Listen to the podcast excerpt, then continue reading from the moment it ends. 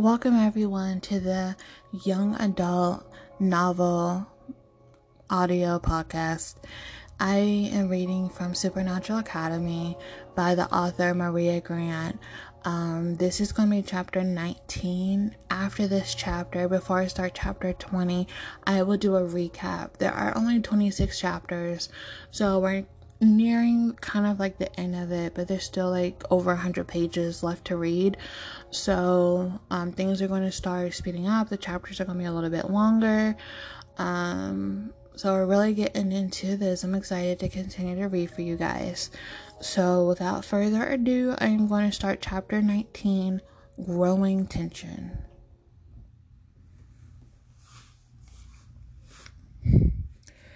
Chase sits with Kaya and hands her the sketch. The drawing is incredible, completed with vibrant colors that make her feel as if she's in the picture.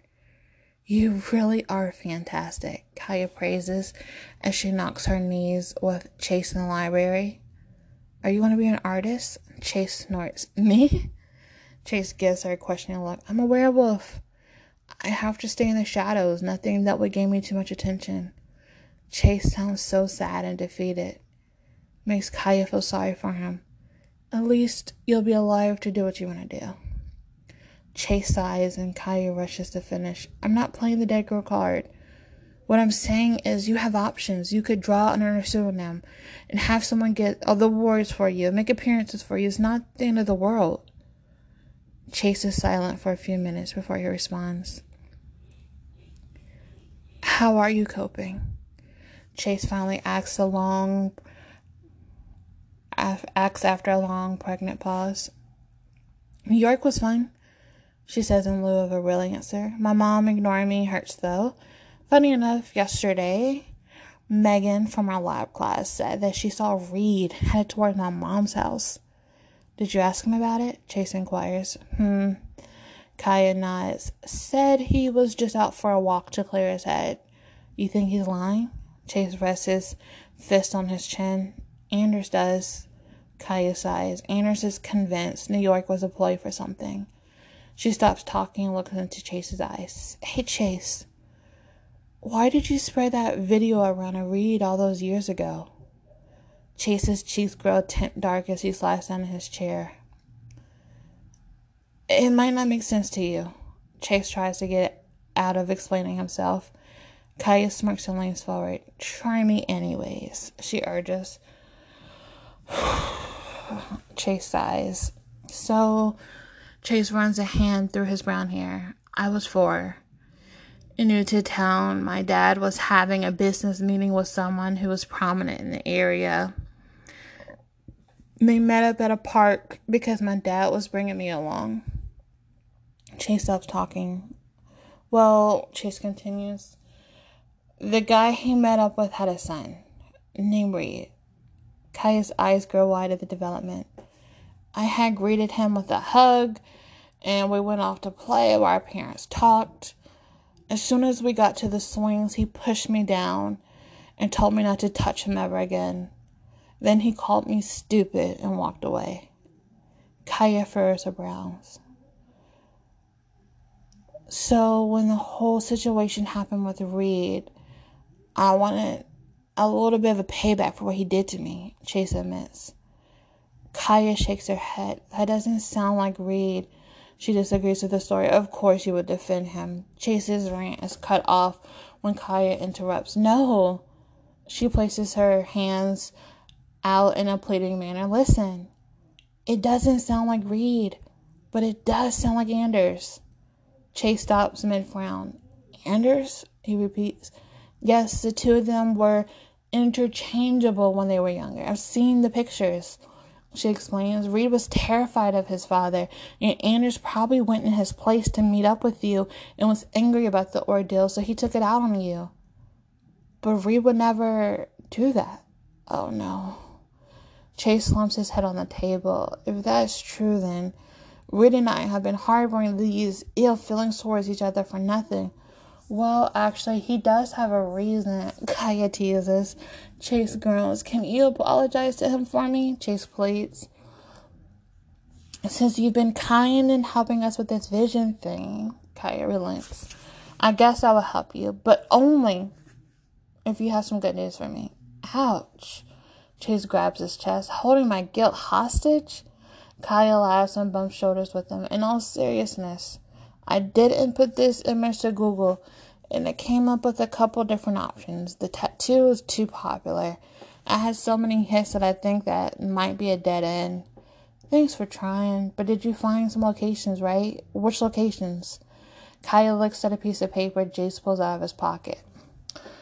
Huntsville, Alabama is one. Then there's Bradenton, Florida. Chase points these places. Lastly, there's a place in Okinawa, which is a forest in Japan. Some bombings happened that left the place abandoned. You have that one circled. Why? Kaya looks at the bright red circling around Japan.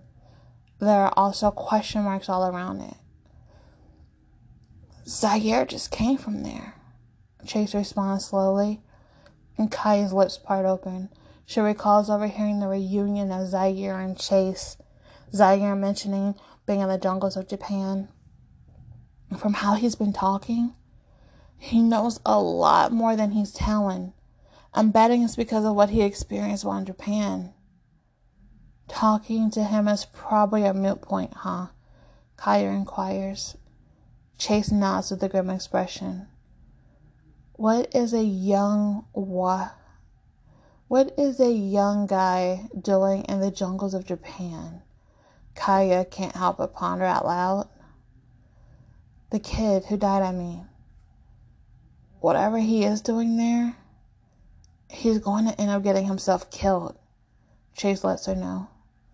That is, if he's even alive in the first place. Thank you for the information.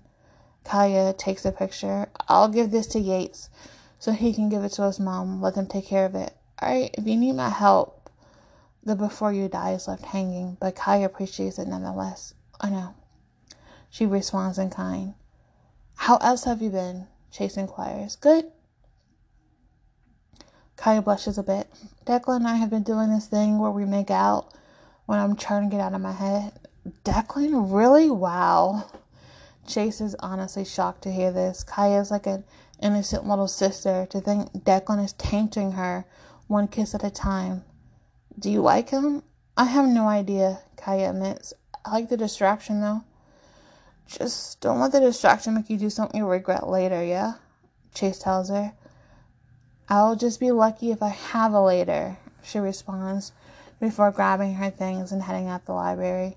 She makes a brisk walk back to her house and jumps down on the sofa as soon as she arrives. Whew! She pants. All this mal walking to and from is getting me in a serious shape. She complains. She never had to exercise like this back in New York. She took the subway everywhere.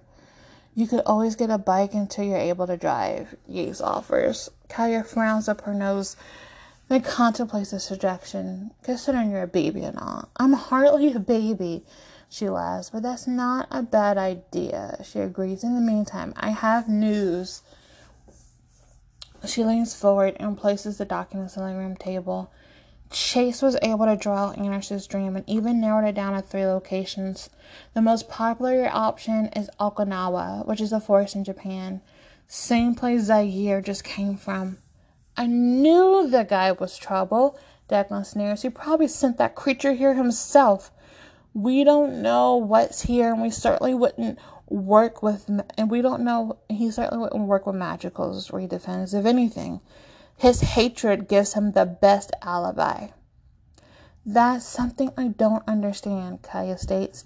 He's all about werewolf rights, but he hates magicals. Aren't we all subjected to hunters and persecution because of what we are to Zaire?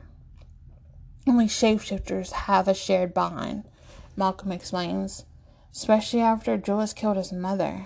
Kaya sighs.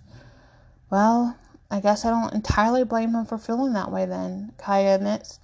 Hunters killed my father, and if I ever met one in person, well, I'm not sure what I would do, but I would feel some sort of resentment. It's hard to disassociate sometimes, Yates understands. Hatred is like a seed. Even when you don't think you're helping it grow, you're festering it slowly until one day it's bloomed so big you don't know what to do anymore but let it keep growing. That's complete shit, Declan spits. You cut that fucking tree down. I hate racist people. Hatred is a, a hatred for another doesn't just mean racism. Sophie points out there's sexism, religious intolerance, classism, homophobia, the list goes on. People will always find a reason to discriminate, Malcolm adds. Tell me about it. Kaya pouts. After 9 11, my father was targeted everywhere he went.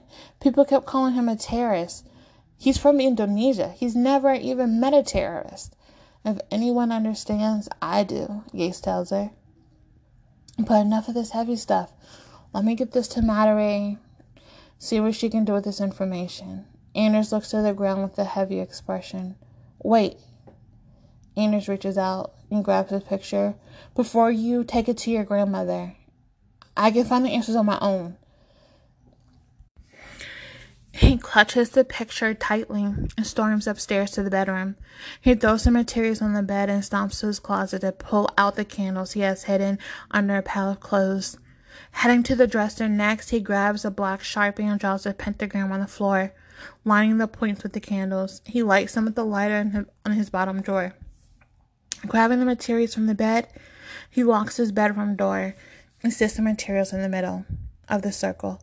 He sits outside the candles and closes his eyes in his constant and uses his concentration in order to find what he needs. He concentrates all his powers on finding the answers to where, when, and who is going to die. Now he waits.